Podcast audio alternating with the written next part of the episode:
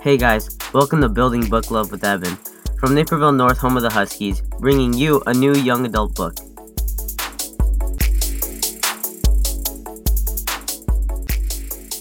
Denton's Little Death Date was told by Lance Rubin, which is about a boy named Denton Little and the world he lives in where everybody knows when they're gonna die. Sounds bad, right? But in the book, Denton's world was happy because they felt safe knowing when they were gonna die.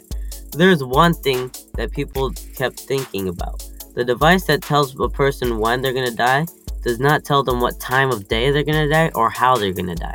But, anyways, Denton Little was just a kid who was supposed to die early. The key word is supposed to. In the book, you get to see what Denton does on what he thinks is the last day on Earth. This was probably one of my favorite books because when I started looking at the book, I was thinking that it looks okay, but when I started reading it, there was so much drama and excitement and so much more to the to the story than the cover, and I think it's really good. Well, that's all for today's episode of Building Book Club. I'm your host, Evan, and thanks for listening. Join us again tomorrow for another book talk. Make sure to subscribe to the podcast on iTunes so you never miss an episode.